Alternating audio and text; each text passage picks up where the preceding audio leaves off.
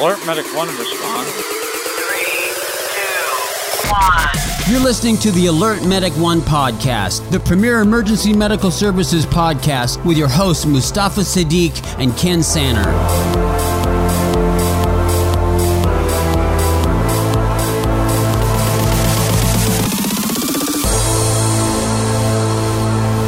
Hello and welcome to the Alert Medic One podcast. My name is Mustafa Siddiq. And I'm Ken Sanner. Today we're going to be discussing vital signs, the different tools we use for our patient assessment.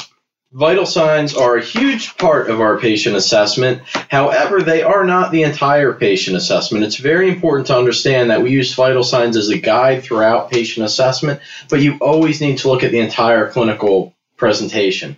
Now, vital signs are important because, other than the respiratory rate, the patient really can't fake or control them. So, they're a good resource, but they can't paint the whole picture. So, it's important not to get focused in on vital signs. So this is going to be a, a series of episodes, uh, so please be sure to follow us as we uh, publish a few different ones. And uh, I think we're going to get started, right, Ken? I think so. All right. What's the first one we're going to be talking about, Ken? Well, I think it, it's important to understand there's four traditional vital signs. There's blood pressure, heart rate, respiratory rate, temperature. Sometimes you'll see pulse oximetry, SpO2 thrown in there. We're not going to touch on that today. We're going to stick with the first four. Sometimes you also hear height and weight thrown in there as well, but that isn't something we are regularly utilizing in EMS. So, the first thing we're going to talk about is respiratory rate. Respiratory rate to me is probably the most important vital sign, and it's the one that we probably do the worst job of assessing. When you think about what's normal for an adult, we're looking at a rate of 12 to 20. For peds, the rates vary based on age, and an infant, according to PALS, 30 to 53, a toddler, 22 to 37, preschoolers, 20 to 28, school age kids, 18 to 25, and adolescents, of course, are in the normal adult range of 12 to 20. So, respiratory rate is regulated by the chemoreceptors in your body. So, there's central chemoreceptors in the medulla oblongata and the peripheral chemoreceptors in the aorta, which have actually less of an impact than those in the medulla oblongata. Basically, the way they work in a normal, healthy person is they sense an increase in, S- in CO2 and then they cause you to breathe to blow off CO2. Now, this mechanism can be damaged, particularly in smokers. You may have what's called uh, hypoxic drive, where actually the body responds to lowered oxygen levels, but that's not the norm in patients. Respiratory rate is an excellent indicator of acute distress or compensation for a life threatening problem, such as uncompensated shock. Respiratory rate's usually the first thing, if not one of the first things, to increase in patients in shock states and in a lot of other distress states. It's easily assessed from across the room. You can walk into a building or into a room, look at a patient, and say, hey, they're really tachypneic. This is a problem. They're having a hard time breathing. It's also associated with the need for critical intervention. If they're too fast or too slow, you may need to assist ventilations. It's important not to take respiratory rate and look at it as its own thing. It, it really needs to be associated with other key anatomical findings, including the tidal volume of the patient, which of course we can't really measure per se in uh, you know in, in reality, but a normal tidal volume is about 500 milliliters or seven milliliters per kilogram. And it's also important to look at the rate, excuse me, the work of breathing. Is there accessory muscle use? Is there tripoding, nasal flaring, you know, retractions, any of that kind of stuff? So it's usually probably realistically the least frequently assessed by many EMS providers. I know a lot of people just look at a patient and say, oh, 16, uh, but that's really doing a disservice to the patient, and that is not. It's just not appropriate. It's not good medicine. I think one of the biggest things that I see as a QA officer that really frustrate the hell out of me is when people just put in like a respiratory rate of 20. I'm like, do you understand that you're saying that your priority three patient is tachypneic, right? I mean, 20 is technically, you know, a tachypneic patient.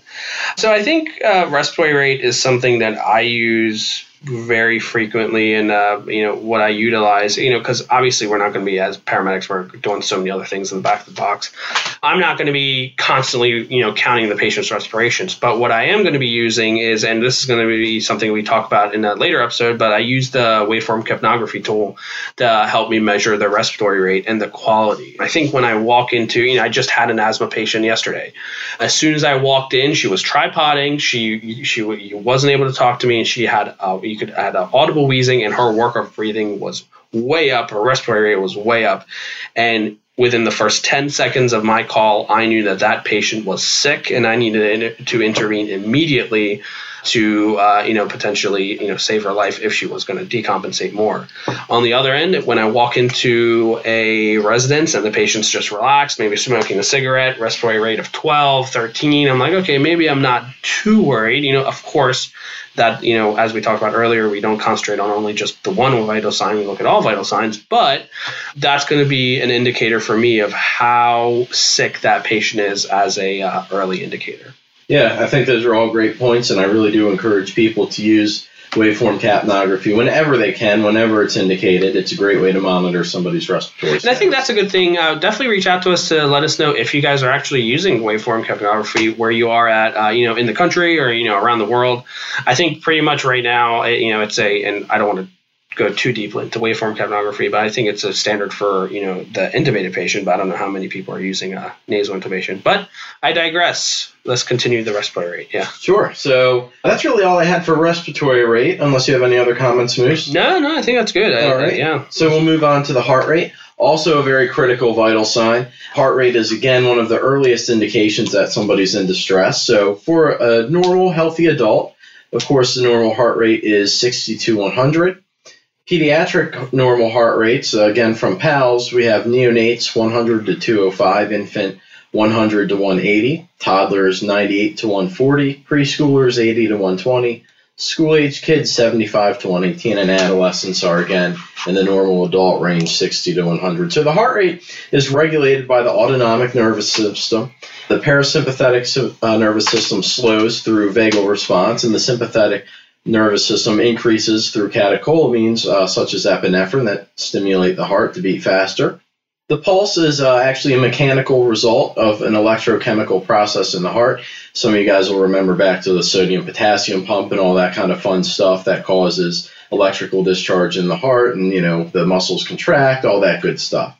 As I said, a great indicator of physiologic distress. It's a very early finding in shock patients. If you're getting to your shock patient by the time their blood pressure is low, you're way behind the eight ball. Basically, once that heart rate goes up, you've got somebody in distress or compensating for something, or they've got some kind of distress going on. You need to figure out what it is and treat that. It can be distorted by medications the patient takes, like beta blockers. So you can have somebody who's lost a significant amount of blood and instead of becoming tachycardic, they don't because they're on beta blockers and that heart rate is inhibited from speeding up. So that is important to remember. And along with the actual rate, do consider the quality and rhythm of the pulse. Is it strong? Is it weak? Is it rapid? Is it slow? Those are all important things. Yeah. So, uh, and the the big thing that so you know the equation for cardiac output is stroke volume times heart rate, right? So, what's the first thing your body's going to do when it is trying to compensate for a decreased cardiac output? It's going to increase that heart rate.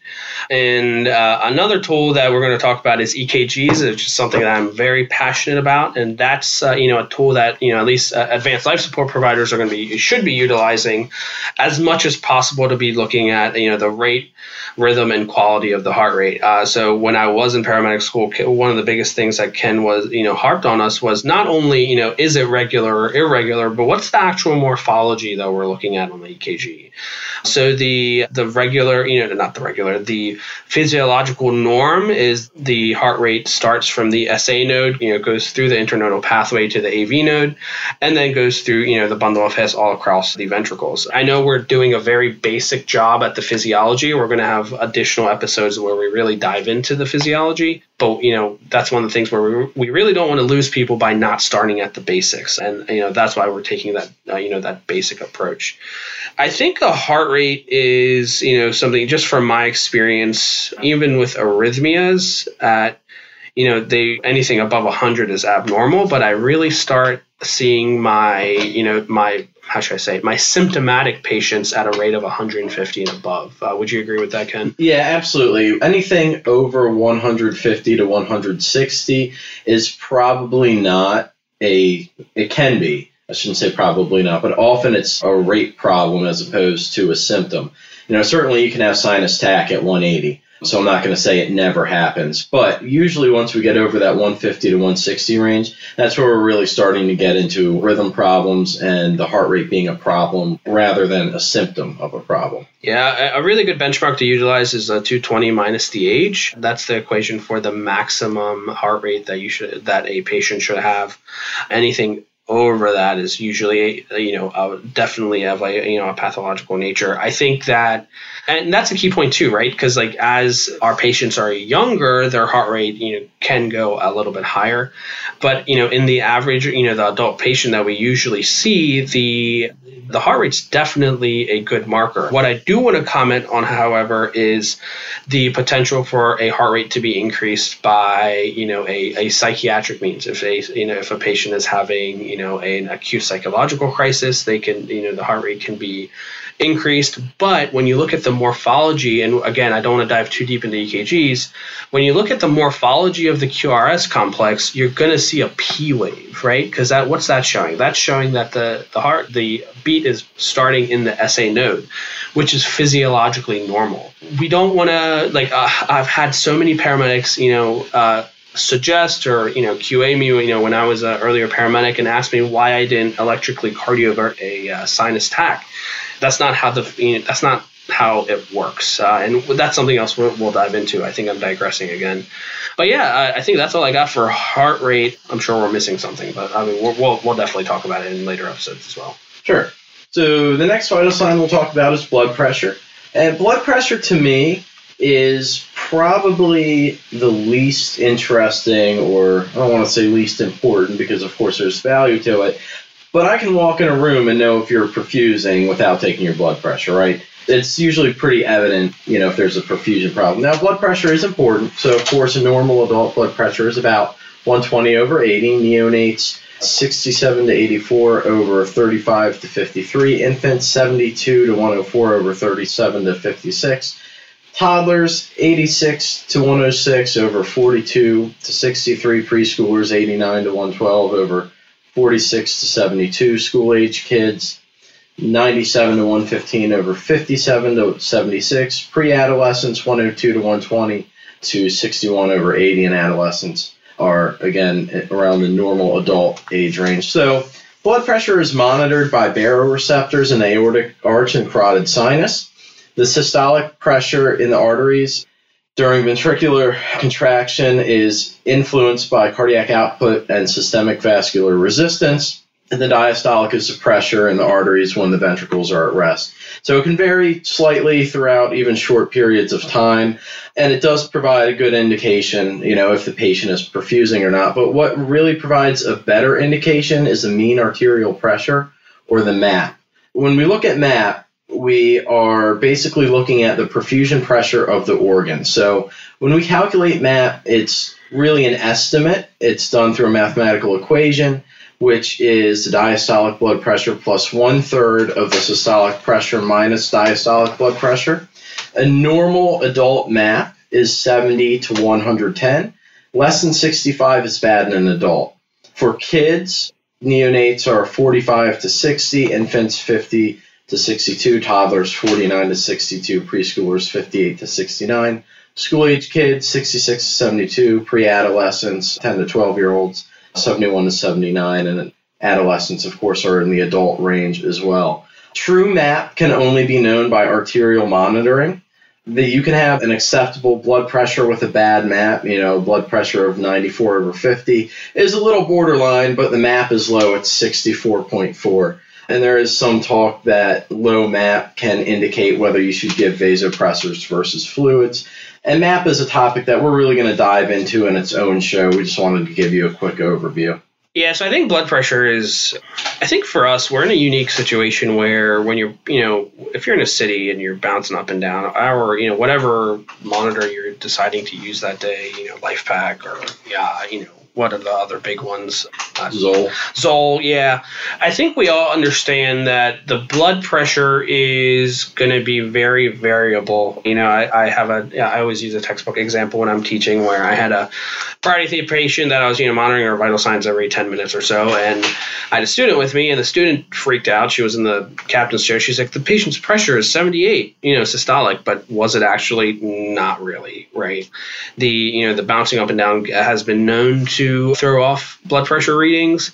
I will say that when I go into a house, I do try to urge individuals to at least get the first blood pressure by, you know, manual auscultation. I, I don't know what your practices can, but just because I've been burned a couple times with not doing that. Yeah, it's just good practice to get a manual blood pressure first, and then you know you can kind of trust your monitor from there. If you see anything funky on the monitor, you probably want to recheck a manual blood pressure. I had an allergic reaction patient, like a true anaphylaxis patient, when I was early on as an EMT, where we ended up having an ALS upgrade, and I and I like freaked out because I wasn't hearing anything where I would usually hear, and I was a you know brand new EMT, and ended up guy had a systolic of like 80 or Yeah. something, right? And uh, I think that's you know I think that's always good practice to have that first you know manual blood pressure. And I understand, you know, so you're going to find situations where that's just just not possible, right? Depending on what kind of house you're in and stuff like that. You might not be able to take a knee in, you know, the crappy wood board floor that you have. But Right. I think that's good practice. I think when we are talking about blood pressure, it's really a good guide for when we're, you know, kind of going back to the arrhythmias, like looking at, you know, asymptomatic versus asymptomatic patient. Why is that? Uh, so we're kind of going back to, you know, the cardiac output, right? We talked about stroke volume times heart rate. Uh, you know that if that if the pump's not working, if there's a a problem with the peripheral vasculature, that blood pressure is going to go down. I don't want to go too deep into shock physiology because we're going to be talking about that in uh, later episodes. But again, the basics are as Ken read them. Ken, you got anything else for? Yeah, I think we can just wrap up real quick with temperature. It doesn't need to be a real in-depth discussion. Uh, and then we'll close out the show. So remember, normal temperature is about 98.6 or 37 Celsius. Anything below 95 we're in hypothermia territory. Anything above 100.4, we're talking a febrile or hyperthermic patient. Temperature is regulated in the hypothalamus. There's a lot of talk about accuracy of temperatures as far as tympanic versus oral or axillary or rectal. Rectal is really the, the most accurate temperature. Even oral temperature can get distorted. Important to remember, and we'll touch on this when we talk about sepsis. Infection does not always present with a fever, uh, and that includes sepsis, can actually have hypothermia. Temperature can be absolutely crucial to your assessment, or it can be completely uninformative. You know, if you have a chest pain patient and you're checking for a temperature, if they have a temperature, you know, that could indicate they've got a, a serious infection. You know, if they've got a chest pain and a cough, stuff like that. Or if you have a drunk in the street on a cold night, you know, temperature is going to be important. However, if you have someone with a broken arm, temperature is probably not quite as important. Remember, there are non infectious causes of fever like thyroid storm, excited delirium syndrome, stimulant toxicity, malignant hyperthermia, heat stroke, heat exhaustion, you know, stuff like that. And hypothermia can be caused by sepsis and myxedema coma. So there's lots of things out there. So I don't want to take too much of your time after that. Moose, do you have anything you want to add about temperature? Yeah, so I think, uh, and we'll talk about this at the end, but a temperature is a great tool when it's relevant, right? Yeah. Um, so I, And I think that's key when it's Yeah. relevant. Like I said, if you have a broken arm, probably not vital to get a temperature right away. Mhm. But if you have respiratory distress or you have an altered mental status, you might want to know. If you've been laying out in the street all night, mm-hmm. probably important. And so I'm going to put my idea on hat a little bit here. So if your patient does have a fever, you know, and they all do, you know, meet the clinical umbrella of an infectious disease, don't ignore that symptom. I know that seems obvious, but from a QA standpoint, people, you know, oftentimes won't even get a temperature. You know, though you have a sick case that they just don't get a temperature. I mean, the two things that I always push for is, you know, get that temperature and ask for a travel history. I'm not going to get into like other, you know, high consequence pathogen stuff, but that's so critical, right? It's a basic assessment tool that's easy to get, you know, depending on, of course, if you guys carry the equipment or not. But why not? It takes 30 seconds. and It can be such a, a great tool. A lot of our sepsis criteria is led by the temperature along with other things. And I loved what Ken said about there might not be a fever you know, in a patient that uh, has an infection, especially in uh, you know some of our immune compromised patients. Uh, you know whether it's an older patient, it's so important to get it, but don't let it be the the hallmark of your assessment. I just want to, you know, b- before we finish up, I do want to say one thing about vital signs in general as we continue our series in the next few episodes. No one tool is the best bet, right? Uh, we your complete assessment is going to give you the you know that clinical umbrella right it's critical that you always gather a complete history from your patient do a complete exam with you know as many of these vital signs as you can do a physical exam because that the totality of all your findings are going to paint the picture of exactly what's going on. It's going to lead you towards your you know your differential diagnosis, which is going to not only be communicated to the hospital once you get there, but it's also going to be guiding your treatment as a clinician, right? The tools that you have, the picture that you've drawn for yourself with the assessment findings that you've had, lead your hand in the treatments that you're going to be administering. I think that's a great way to wrap this up, Moose. Thank you, everybody, for listening. Don't forget to subscribe to our podcast. Give us a like on Facebook. Follow us on Twitter at alert underscore medic one. Tell your friends. Tell your friends. Share. Yeah. Share. Check out our articles. Please, if you have questions, comments, topics you'd like to see discussed, critique and feedback too, please. Absolutely. Let I know it know. sounds like we're like reading numbers, but I mean, it's so critical to give you guys this foundational information. So as we move forward, we have a solid foundation to be working off of. All right. Thank you for listening and have a good day. Bye for now. Thanks. You've been listening to the Alert Medic One podcast, the premier emergency medical services podcast with your hosts Mustafa Siddiq and Ken Sanner.